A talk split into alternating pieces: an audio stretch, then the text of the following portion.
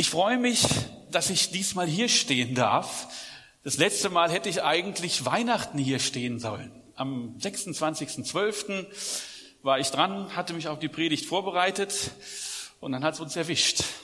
Ein positiver Test. Und ich habe gesagt, das ist nicht gut, wenn ich jetzt in die Gemeinde gehe und Mike ist eingesprungen. Danke nochmal, Mike, das war super. Und jetzt habe ich gedacht, hey, könntest doch ökonomisch, dann nimmst du einfach die Predigt von Weihnachten und dann, aber es fällt vielleicht dann doch auf. Wir leben ja jetzt in einer anderen Zeit. Es ist schon wieder Januar. Der ist fast schon zu Ende. Ja, schon wieder zu Ende. Und wie steht's eigentlich? Hattest du Vorsätze zum neuen Jahr? Hast du gesagt, hey, jetzt will ich mal loslegen, jetzt will ich mal was machen. Was bewegt dich in diesem Jahr? Was bewegt dich für dieses Jahr? Was sind denn die Dinge, die dich antreiben? Und dann die Frage, welche Rolle spielt denn Gottes Wort dabei, wenn du solche Ziele formulierst? Wie beziehst du Jesus in diese Planung mit ein? Wie lässt du dich von ihm in Bewegung setzen? Und die Gedanken dazu kamen wir, als ich mich mit der Geschichte von Jona beschäftigt habe. Das ist keine Walfischgeschichte, kein Moby Dick der Bibel, aber da steckt wahnsinnig viel drin. Das spricht zu uns heute, das spricht zu dir, wenn du relativ weit weg bist von Gott, wenn du relativ weit weg bist von Glaube, wenn du relativ weit weg bist von Kirche. Und das spricht zu dir, wenn du schon lange dabei bist, wenn du schon ein alter Hase bist. Und deshalb möchte ich mich von Jona bewegen lassen. Deshalb möchte ich schauen, was diese Geschichte uns heute zu sagen hat und möchte beten. Ja, Vater, ich danke dir dafür. Danke, dass wir jetzt eintauchen dürfen, eintauchen in dein Wort. Vater, ich danke dir, dass dein Wort Leben ist, dass dein Wort bewegt, dass wir in deinem Wort Mut und Liebe, Kraft und Hoffnung finden, dass Heilung ist in deinem Wort, Vater. Ich danke dir, dass du sprichst, dass dein Wort ausgeht, Herr, und dass du das Vollenden bewirkst. Wir, wir, wir geben das Wort weiter, aber du wirkst das Vollenden. Wirke es auch heute, Vater. Sprich zu jedem Einzelnen so, wie du es vorgesehen hast. In Jesu Namen. Amen. Ich habe mich deshalb auch heute so ein bisschen in Marienfarben gekleidet. Blau, es geht um Wasser, es geht um Wellen, es geht um Schiffe. Ähm, und wir wollen gleich mal einsteigen. Jona 1. Es geschah das Wort des Herrn zu Jona, dem Sohn Amitais. Mache dich auf und geh in die große Stadt Ninive und predige wieder sie, denn ihre Botschaft ist ihre, denn ihre Bosheit, denn ihre Bosheit ist vor mich gekommen. Aus irgendeinem Grund weiß ich nicht, warum mich gerade dieser, dieser, warum mich dieser erste Satz gerade so anspricht. Äh, und zwar ähm, dieser Punkt, es geschah das Wort zu Jona. Also es ist ähm, sozusagen das, was mich berührt hat. Und es ist das gleiche hebräische Wort wie in es werde Licht. Es geschah, es werde. Und am häufigsten wird dieses Wort, was da steht, eben gesetzt, übersetzt mit es geschehen, es passiert was. Und das ist das Faszinierende. Gottes Wort wird nicht nur gesagt und gehört, sondern Gottes Wort hat eine Wirkung.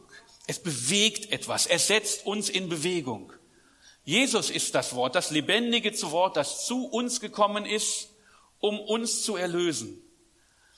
Und er spricht zu uns, er spricht in unseren Alltag hinein, in jeder Situation, in den großen Situationen, wo du Fragen stellst, mit wem will ich mein Leben verbringen, wo will ich arbeiten, wo will ich wohnen.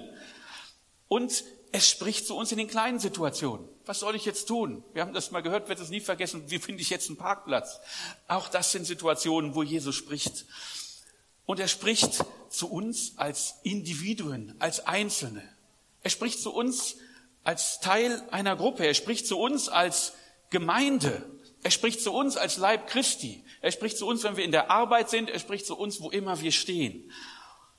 Und er spricht durch verschiedenste Weise. Es kann sein, dass du, dass er durch sein Wort zu dir spricht, dass du eine Bibelstelle hast und merkst, das spricht mich jetzt an. Das ist jetzt etwas, auf das einmal etwas in mir erweckt und was ich jetzt umsetzen muss. Er spricht durch das Wort eines anderen. Jeweils sagt was zu dir, jemand kommt zu dir und sagt, hey, ich habe einen Eindruck gehabt, du bewegst das in deinem Herzen und du merkst, jawohl, das ist eine Richtung, in die ich gehen muss. Gott spricht zu uns durch Gedanken, durch Inspiration. Wir merken, Mensch, da ist was, da kommt etwas, das verbinde ich mit Freude, das verbinde ich mit Zuversicht, da, da, da merke ich, da steckt mein Herz da drin, dann ist es ein Zeichen, Gott spricht zu dir und du sollst etwas tun. Er spricht zu uns im Lobpreis. Ich kann euch nicht sagen, wie oft ich im Lobpreis solche Gedanken, solche Inspirationen hatte. Du stehst, du machst Lobpreis und auf einmal irgendwie merkst du, Gott spricht zu dir. Und manchmal geschieht es auch ganz konkret. Du hörst sein Wort, du hörst ihn sprechen, wie er sagt, das ist das, was ich machen will, das ist das, was du machen sollst. Wir können das lernen, wir sollten das üben, wir sollten uns darin trainieren, sein Wort zu hören, sein Wort wahrzunehmen. Wir sollten üben, es geschehen zu lassen, Störgeräusche vermeiden, was immer dich auch abhält zu hören, wo du merkst, ich würde jetzt gerne, aber dann kommt wieder irgendwas von irgendwoher und lenkt mich ab. Wir sollten versuchen, wir sollten lernen, wir sollten uns einüben, das zu vermeiden und das abzustellen, was uns ablenkt, auf Gottes Wort zu schauen. Und dann ist es eben auch entscheidend, dass wir nicht nur hören, sondern dass wir auch eine Reaktion zeigen, dass wir das Wort annehmen und dass es uns bewegt, in Bewegung versetzt. Sind wir bereit, das Wort nicht nur zu hören, sondern dann auch zu tun? Jakobus, in Jakobus ist diese schöne Stelle, wo über die Täter des Wortes gesprochen wird. Jakobus 1, 22 bis 25. Seid aber Täter des Wortes und nicht Hörer allein. Sonst betrügt ihr euch selbst. Denn wenn jemand ein Hörer des Wortes ist und nicht ein Täter. Der gleicht einem Menschen, der sein leibliches Angesicht im Spiegel beschaut. Und dann, nachdem er sich beschaut hat, geht er davon und vergisst von Stunden, wie er aussieht. Wer aber sich vertieft in das vollkommene Gesetz der Freiheit und dabei beharrt und ist nicht ein vergesslicher Hörer, sondern ein Täter, der wird selig sein in seinem Tun. Wenn wir nicht nur einfach hören, wie wir in den Spiegel schauen, zack, gehen wir weg, wie habe ich jetzt noch mal ausgesehen, wie das, ähm, sondern wenn wir wirklich sagen, wir nehmen das an und wir, wir verbinden das mit Aktivität, wir setzen uns in Bewegung, dann wird unser Tun gesegnet sein. In der Pädagogik ist das völlig bekannt. Wenn du etwas jemandem beibringen willst, dann ist einer der schlechtesten Wege, dem einfach davon zu erzählen. Der hört das und ein Großteil von dem, was wir dann so über den Tag hören, der wird vergessen. Das Beste ist, du lässt jemandem etwas tun. Du sagst, pass auf, lass uns das mal gemeinsam tun, probier das mal aus, mach das mal. Wenn wir Aktivität haben, wenn wir das Gehörte mit Aktion verbinden, dann sind wir gesegnet und dann sind wir effektiv. Und was für ein Versprechen in Vers 25, sondern ein Täter, der wird selig sein in seinem Tun glückselig zu sein. Das, was du handelst, wird gut sein, wird Erfolg sein. Du wirst gesegnet sein. Und das wollen wir doch alle. Und das wollen wir erleben, einzeln und als Gemeinde. Es lohnt sich, dass wir zum Täter werden und das lebendige Wort aufnehmen und dass wir uns davon in Bewegung setzen lassen. Dass wir uns aufmachen, aufstehen und handeln.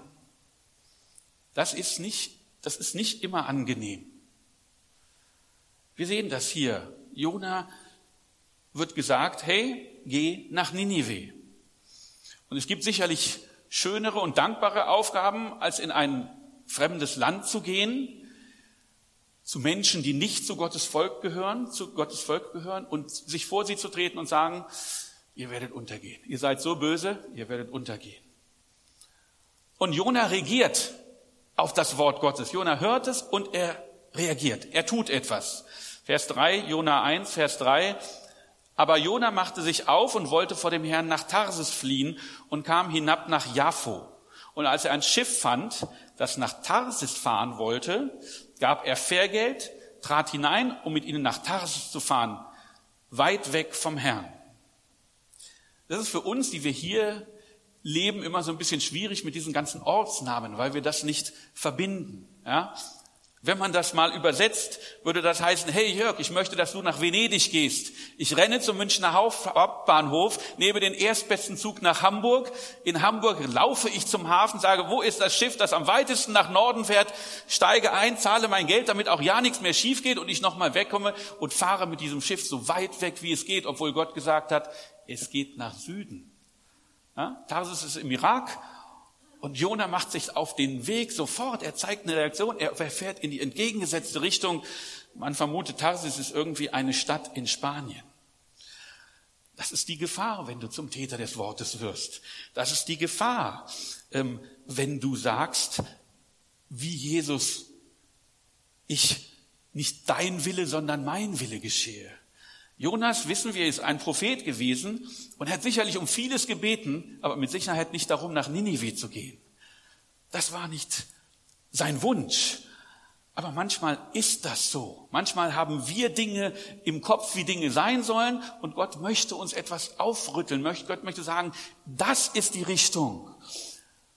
Und das ist wichtig, dass wir nicht nur hören, sondern dass wir tatsächlich auch bereit sind, zu sagen, wenn Gott uns irgendwo hinschickt, dass wir dorthin auch gehen.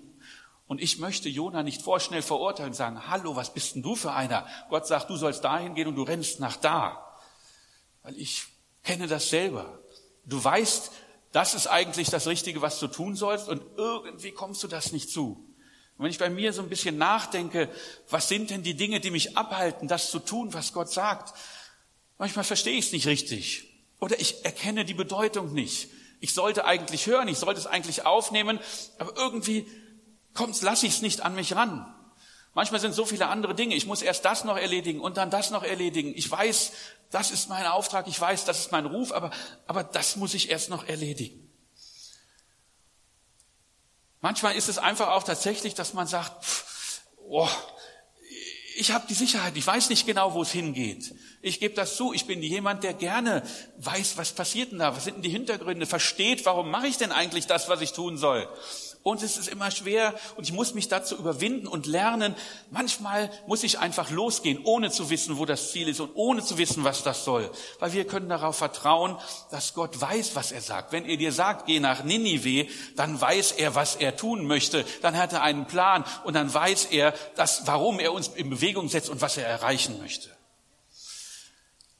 Nun, auch für Jona hatte Gott noch Gedanken.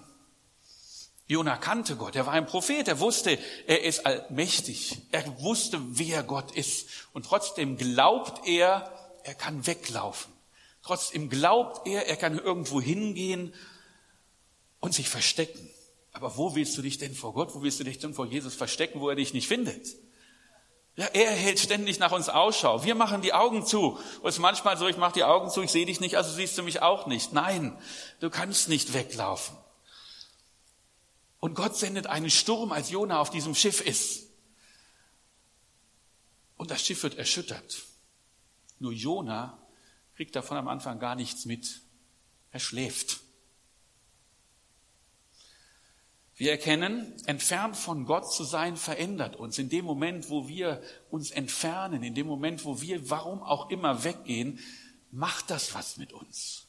Und irgendwie stumpfen wir ab.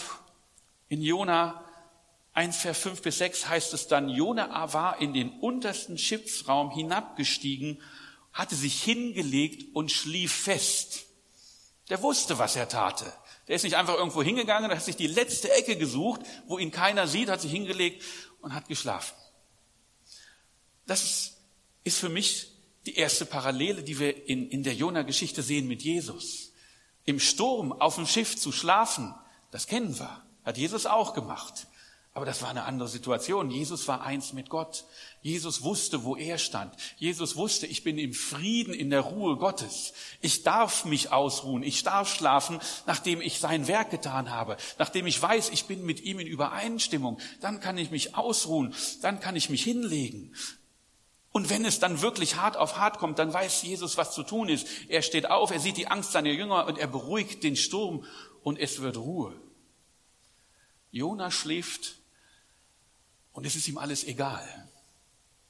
Tut er nur so, der schläft er wirklich, weiß es nicht, aber der Kapitän muss ihn wecken lassen. In Vers 6 heißt es, der trat der Kapitän an ihn heran und sagte zu ihm, was ist mit dir, du Schläfer? Steh auf und ruf deinen Gott an.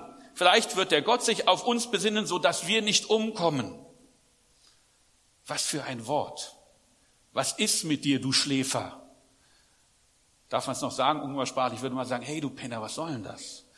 Äh, Und das zu Jona. Wir kennen Jona aus dem Alten Testament, zweiter Könige 14, Vers 25. Über den König Jerobeam sagt er, dieser eroberte das Gebiet Israels zurück, von Lebohamad an bis an das Meer des Arava, nach dem Wort des Herrn, des Gottes Israel, das er geredet hatte durch seinen Knecht Jona, den Sohn Amitais, den Propheten aus Gathefa. Jona kennt das wenn das Wort zu ihm kommt, wenn er es ausspricht, wenn er sagt, Israel, ihr werdet euer Territorium zurückerobern. Und der König Jerobeam war nun wahrlich keiner, der auf Gottes Wegen ständig wandelte. Und trotzdem, auf sein Wort hin haben die Israeliten das getan. Es hat sie bewegt. Sie haben erobert und das Gebiet wieder zurückerobert. Jona wusste, wie mächtig Gott ist. Jona wusste, was es heißt. Ich habe ein Wort und ich gebe das weiter. Aber er schläft der Prophet, der das Gute ausspricht über Israel, wird zum Schläfer. Du Schläfer, steh auf und ruf deinen Gott an. Er lässt seine Leute im Stich, obwohl er die Lösung hat.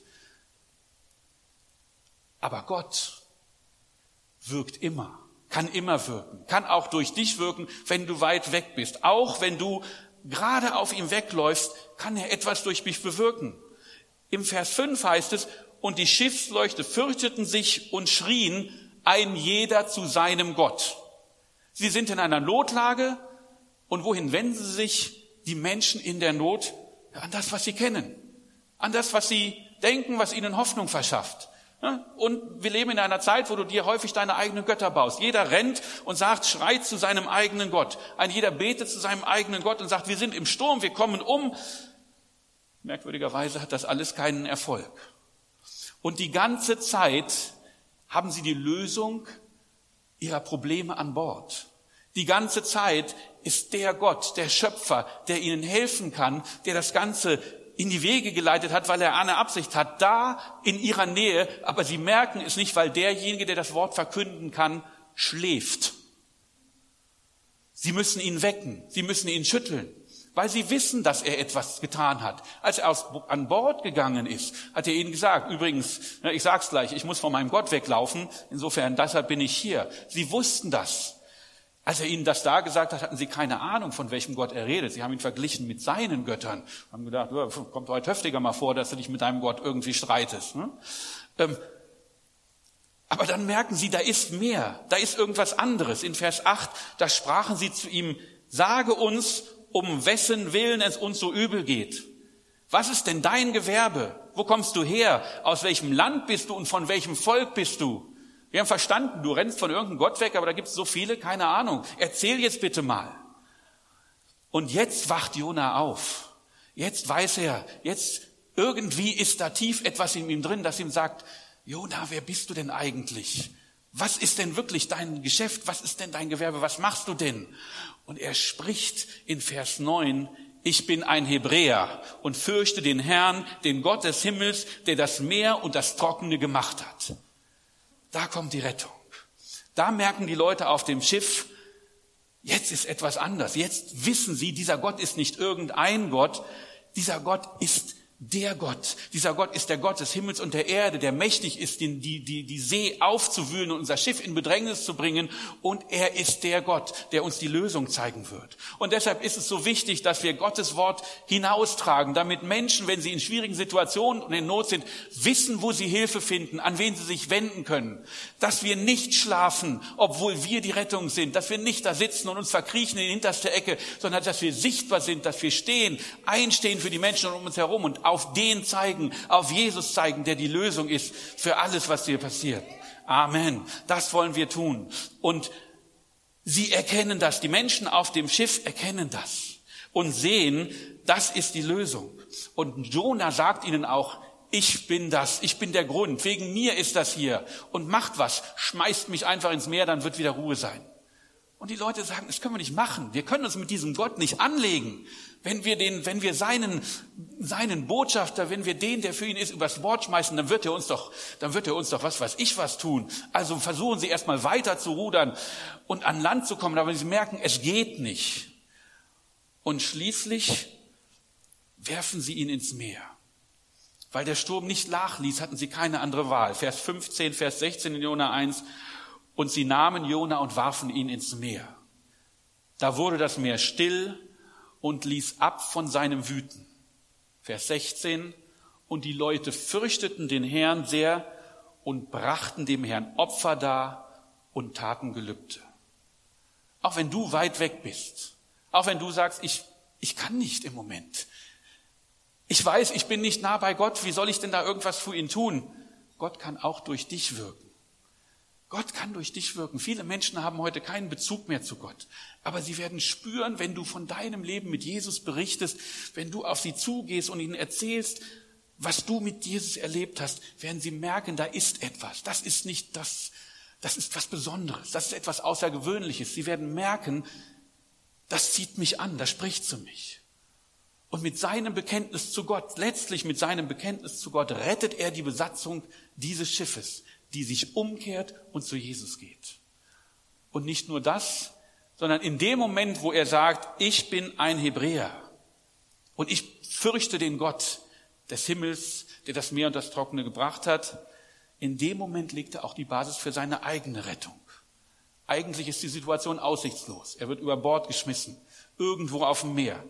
Keine Hoffnung, irgendwie zu überleben. Und jetzt kommt der Auftritt vom Walfisch. Jetzt darf er kommen. Er verschlingt Jona und dessen Bauch ist Jona drei Tage und drei Nächte. Egal wo du bist, egal wo du sagst, dass du stehst, ob du weit weg bist von Jesus, ob du sagst, ich kann nicht mehr, egal wie, Gott ist in der Lage, dich zu retten. Gott ist in der Lage, etwas zu tun, dich in Bewegung zu setzen. Und es braucht nur dieses eine Wort. Ich bin ein Hebräer und ich glaube an den Gott, der Himmel und Erde geschaffen hat. Und Gott ist da und er wird sich in Bewegung setzen. Und wenn du Jesus annimmst als Retter und als Herrn, dann wirst du sehen, dass dein Wort ihn genauso bewegt, wie dich sein Wort bewegt. Das ist eine gegenseitige Beziehung. Uns bewegt Gott und mit unserem Wort und mit unserem Tun bewegen wir Gott, etwas zu tun. Und dann kannst du mit Jona so beten, wie er im Bauch des Fisches gebetet hat. Und ich finde das, muss ich sagen, wirklich ein wunderbares Gebet. Und deshalb möchte ich das vorlesen aus Jonas, Jona 2, Vers 3 bis 10. Ich rief zu dem Herrn in meiner Angst und er antwortete mir. Ich schrie aus dem Rachen des Todes und du hörtest meine Stimme. Du warfst mich in die Tiefe, mitten in das Meer, dass die Fluten mich umgaben. All deine Wogen und Wellen gingen über mich, dass ich dachte, ich wäre von deinen Augen verstoßen, ich würde deinen heiligen Tempel nicht mehr sehen. Wasser umgaben mich bis an die Kehle, die Tiefe umringte mich, Schilf bedeckte mein Haupt. Ich sank hinunter zu der Berge Gründen, der Erde Riegel schlossen sich hinter mir ewiglich, aber du hast mein Leben aus dem Verderben geführt, mein Gott. Das ist das Gebet, das jeder Mensch beten kann, egal wie tief du drin bist, egal wie weit du bist, egal ob du sagst, das hat sich von mir schon geschlossen, egal ob das, ich sehe nichts mehr, Gott ist da, aber du hast mein Leben aus dem Verderben gehört. Er hört dich, wenn du sprichst, er hört dich aus dem Rachen des Todes, aus dem Tiefen der Meere. Vers 8, als meine Seele in mir verzagte, gedachte ich an den Herrn und mein Gebet kam zu dir in deinen heiligen Tempel. Die sich halten an das Nichtige, die an andere Götter glauben, verlassen ihre Gnade. Ich aber will mit dir, mit Dank dir Opfer bringen. Meine Gelübde will ich erfüllen. Hilfe ist bei dem Herrn. Amen. Was für ein Gebet. Und das ist die Umkehr. Das ist der Neubeginn. Das ist der Punkt, wo Jona merkt, ich kann nicht mehr weglaufen, sondern ich muss mich zu dem Gott bekennen. Und wie auch immer das ist, übernatürlich oder auch nicht, das kannst auch du erfahren. Das kannst auch du spüren. Vielleicht nicht in einem Walfisch, aber für deine Situation wird Jesus eine Lösung finden. Und aus diesem Jona, vom Propheten zum Schläfer, wird wieder ein Zeugnis, der zeigt auf den Retter dieser Welt. Genau das ist das, was Gott möglich macht, wenn du dich zu ihm bekennst. Denn mit dieser Rettung und mit diesen drei Tagen im Bauch des Wales wird Jona zu einem Symbol für das, was Jesus durchmacht. Jesus selbst gibt Zeugnis davon. In Matthäus 12, Vers 40 sagt er, denn wie Jona drei Tage und drei Nächte im Bauch des Fisches war, so wird der Menschensohn drei Tage und drei Nächte im Herzen der Erde sein. Was für ein Bild. Ich werde euch das Zeichen. Es, ist eine Situation, wo die Hohepriester sagen, gib uns ein Zeichen. Er sagt, es wird keine Zeichen geben, außer das Zeichen des Jona.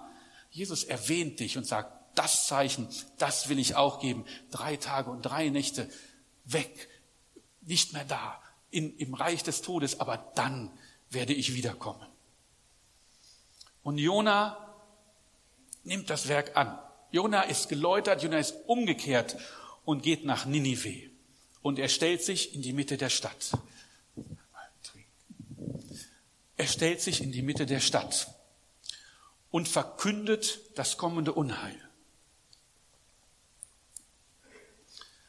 Er sagt,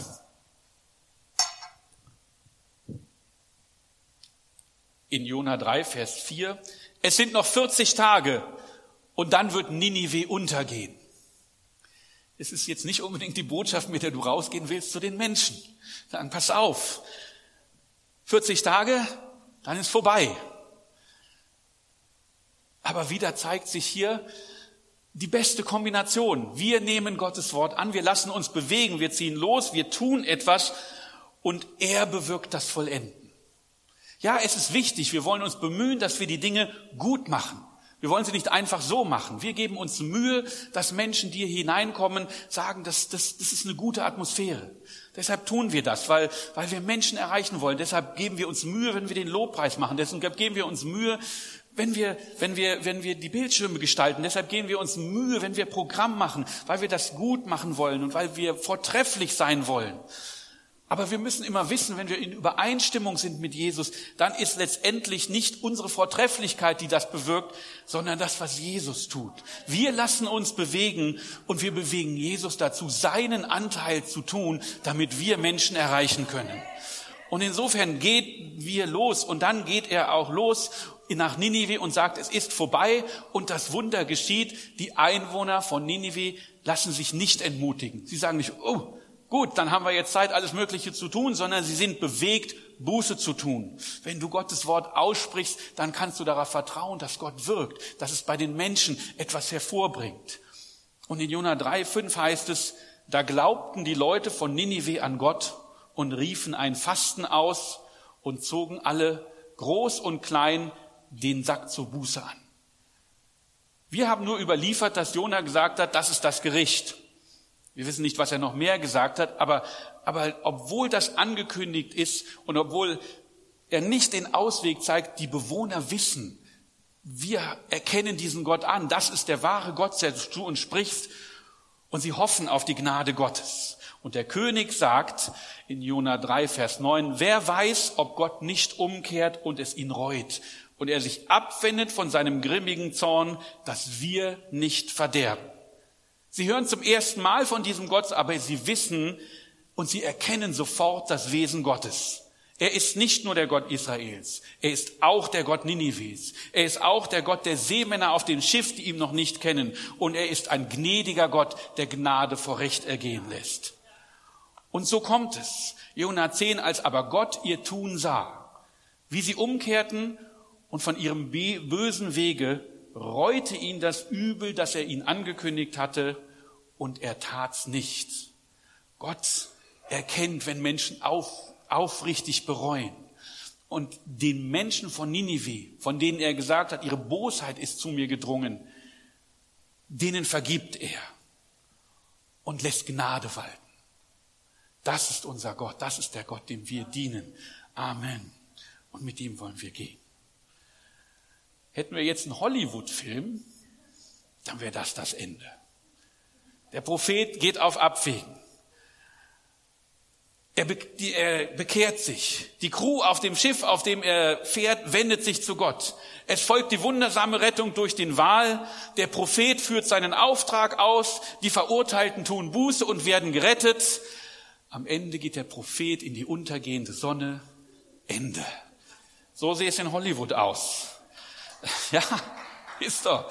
Vielleicht sollte ich mal Regisseur werden. Äh, aber es gibt noch ein viertes Kapitel von Jona. Und es ist leider kein Happy End. Das vierte Kapitel von Jona beginnt Und es missfiel Jona sehr und er wurde zornig. Er hat ein Wunder erlebt. Er geht in diese Stadt hinein, riesige Stadt, ganz viele Menschen. Er geht in diese Stadt hinein und sagt, ihr werdet untergehen.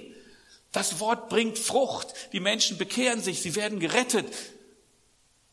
Und das, was Jona sagt, ist, es missfiel ihm und er wurde zornig. Ich sag's ganz ehrlich, ich bin sogar froh, dass uns Gottes Wort nicht nur die Superhelden zeigt. Yeah, die immer alles richtig machen, die dabei sind, sondern dass wir in Gottes Wort Menschen finden, die sind wie du und ich. Menschen finden, die kämpfen, die verzweifeln, die, die, die einfach auch mal abhall, ab, abkommen vom Weg, die auf Abwägen unterwegs sind. Und wir wissen, Jesus, du schaust nicht auf das, was wir tun, du schaust immer auf unser Herz. Und das ist unsere Rettung und das ist so gut. Und irgendwie war in dieser ganzen Geschichte zwischen Jona und Gott von Anfang an der Wurm drin. Da hat von Anfang an was nicht gestimmt. Und er kannte seinen Gott so gut. Und, und den nächsten Vers, den ich vorlesen würde, der ist, der haut mich immer vom Hocker. Ich lese ihn aus der Hoffnung für alle. Jonas ist zornig. Und Gott sagt, hast du denn das Recht, zu zornig zu sein? Und Jona sagt Folgendes, Jona Kapitel 4, Vers 2. Ach Herr, habe ich das nicht gleich geahnt, als ich noch zu Hause war? Wusste ich doch von Anfang an. Darum wollte ich ja auch so rasch wie möglich nach Tarsis fliehen. Warum bin ich denn weggelaufen? Warum habe ich denn das gemacht? Ich wusste es doch. Du bist ein gnädiger und barmherziger Gott. Deine Geduld ist groß. Deine Liebe kennt kein Ende. Du lässt dich umstimmen und strafst dann doch nicht. Ja, wie kann ich denn was besser zusammenfassen? Ich so genau, das ist unser Gott. Jona weiß ganz genau, was passiert. Er hat es doch selbst erlebt. Er wurde gerettet, er war, er war verloren, er war weggelaufen, er wurde weggeschmissen in die See und er wurde gerettet. Und er hat seine Botschaft verkündet, er wurde nicht ausgelacht, die haben nicht gesagt, hau ab, du Spinner, was willst du denn? Sie haben es angenommen und umgesetzt. Und eine ganze Stadt hat Buße getan. Und ja, der einzige Grund, warum wir Hoffnung haben, ist, dass wir einen gnädigen und barmherzigen Gott haben, der unseren Sohn seinen Sohn gesandt hat, um uns zu erlösen. Jawohl, das ist es. Amen. Man kann das nicht besser zusammenfassen, als Jonah das hier tut. Aber es ist eine Anklage. Es ist eine, warum bist du so? Jona kennt Gottes Willen, aber er kann sich damit nicht abfinden. Er hat Schwierigkeiten mit seiner, mit Gottes Souveränität und er kann sich damit nicht abfinden, dass Gott gnädig ist. Mich schickst du hin und soll da eine, einen Untergang verkünden und dann, äh, dann nimmst du Knopf, auf einmal bist du gnädig. Was soll denn das? Jona hat eine ganz genaue Vorstellung, wie Gott zu handeln hat. Das sind doch die anderen, die gehören doch nicht zu uns, sind doch die Feinde. Da gehe ich hin und dann gucke ich mal, wie das richtig abgeht, wie die bestraft werden, weil die nicht so wie sie wie sind wie ich. Aber Gott hat einen anderen Plan. Gott möchte anders handeln. Und Jona sagt in Vers 3 von Jona 4, darum lass mich nun sterben, Herr. Das ist besser für mich, als weiterzuleben. Wie verzweifelt, warum, wie verzweifelt kann man sein, dass man sagt, ich habe das Wunder von Gottes erlebt, ich habe das, das, das, das Wesen von Gott erkannt und dann lass mich doch lieber sterben. Er hofft im Hintergrund noch, dass es vielleicht doch noch in seinem Sinne ausgeht. Vers 5, hierauf ging Jona zur Stadt hinaus und ließ sich östlich von der Stadt nieder, machte sich dort eine Hütte und saß unter ihrem Schatten, bis er sähe, wie es der Stadt ergehe. Irgendwo war da drin, vielleicht passiert's ja doch noch. Ich setze mich hier hin und guck mal, vielleicht kommt's ja doch noch, vielleicht besinnt sich dieser Gott ja doch noch. Und wir haben das öfter schon von hier verkündet und gehört. Es ist wichtig, was du tust, aber was zählt, ist das Ende. Es ist nicht so entscheidend, wie du beginnst, wo du stehst, wenn du anfängst, sondern entscheidend ist, wie du endest. Und wie viele hervorragende Männer und Gottes und Frauen Gottes kennen wir, die Großes vollbracht haben, viele Menschen erreicht haben und dann am Ende doch verbittert sind, am Ende gescheitert sind, am Ende sagen, ich kann das nicht mehr weitermachen. wollen wir unseren persönlichen Ambitionen erlauben, unser ewiges Leben, das Jesus, mit, das Jesus für uns mit seinem Tod am Kreuz erkauft hat, aufs Spiel zu setzen? Ja, vielleicht laufen die Dinge nicht immer so, wie du dir das wünschst oder wie du das erwartet hast. Vielleicht bekommst du nicht die Aufmerksamkeit, die dir zusteht und in dir entsteht so etwas. Warum, warum der, warum nicht ich? Vielleicht bist du enttäuscht, irgendwas hattest du dir erhofft und es ist nicht, es ist nicht so eingetreten, wie du es gedacht hast. Haderst du mit Gott?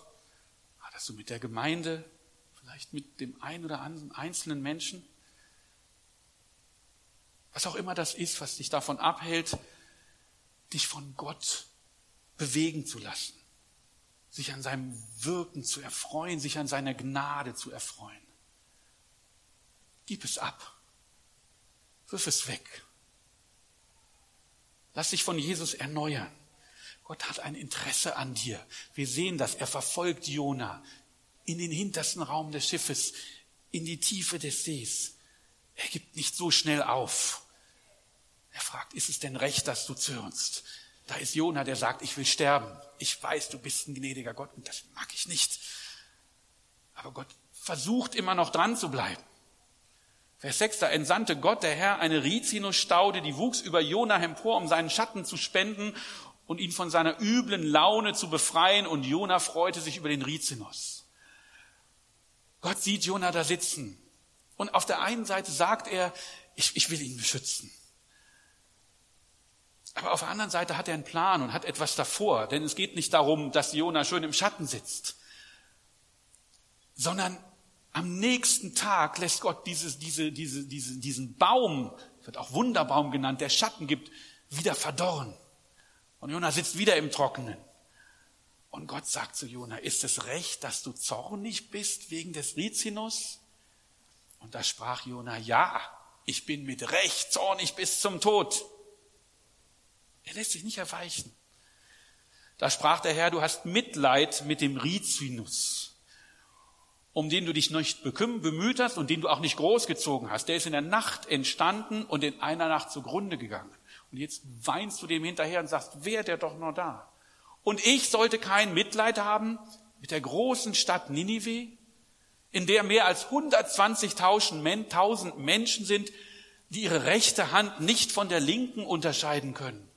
Dazu so viel Vieh. Und das ist das Ende von Jona. Gott sagt nochmal, deshalb habe ich Mitleid mit dieser Stadt, weil die nicht ein- und aus wussten und deshalb sich in Bosheit verrannt haben. Aber in dem Moment, wo sie sich zu mir wenden, in dem Moment habe ich Mitleid und ich sehe sogar die, die, das Vieh, deren Grundlage für den Reichtum. Und deshalb habe ich Mitleid und ich möchte auch, dass die Beziehung zu dir, Jona, dass die wiederhergestellt ist. Wir wissen es nicht. Das ist das Ende von dem Buch Jona. Wir wissen nicht, ob Jona sich bekehrt hat, ob er sich einmal besonnen hat oder ob er voller Verbitterung alt geworden ist. Aber wir wissen, dass wir alles vor Gott bringen können. Verzweiflung und Verbitterung, alles, was uns zurückhält auf dem Weg mit Jesus. Wir haben einen Gott, der Mitleid hat. Ich habe Mitleid. Ich leide mit dir mit. Amen. Und wir haben einen Gott, der sich nach uns ausstreckt, wo auch immer wir stehen. Der nicht sagt, wenn du gut und perfekt bist, dann bin ich dabei, aber wenn du abweichst vom Weg, bitte bleib weg. Sondern der sich nach uns ausstreckt. Amen. Wir haben einen Herrn Jesus, der mit uns spricht und der von uns hören möchte und der uns mit seinem Wort bewegen möchte. Amen. Lasst uns gute Hörer werden, die sich ausstrecken nach seinem Wort. Und wir wollen Täter des Wortes sein. Wir wollen uns auf den Weg machen. Wir wollen uns bewegen lassen und das tun, was Gott für uns vorbereitet hat. Jesus wartet auf uns, auch in schwierigen Situationen, auch wenn wir da sind. Es reicht nur ein Wort. Ich bin der Hebräer, ich diene dem Gott und Gott ist da, um uns zu helfen und uns zu retten. Und deshalb wollen wir gemeinsam voranschreiten. Deshalb wollen wir gemeinsam aufstehen, um Menschen für Jesus zu gewinnen. Und wir können das tun in der Gewissheit, dass Jesus Gelingen schenkt, dass er weiß, dass er einen Plan hat. Und lasst uns bei allen Herausforderungen und Schwierigkeiten festhalten an der Freude am Herrn. Und dann wartet auf uns eine Ewigkeit in Herrlichkeit. Und das ist das Ziel, mit dem wir voranschreiten. Und mit diesem Ziel wollen wir in diese Woche gehen, wollen wir diese, diesen, diesen Gottesdienst beenden und sagen, das ist unser Gott. Das ist das. So genau ist er, wie Jona ihn beschrieben hat. Ähm, ähm, wo er gesagt hat, du bist ein gnädiger und barmherziger Gott. Deine Geduld ist groß und deine Liebe kennt kein Ende. Das ist der Gott, dem wir dienen und das ist der Gott, für den wir aufstehen und von dem wir uns in Bewegung lassen.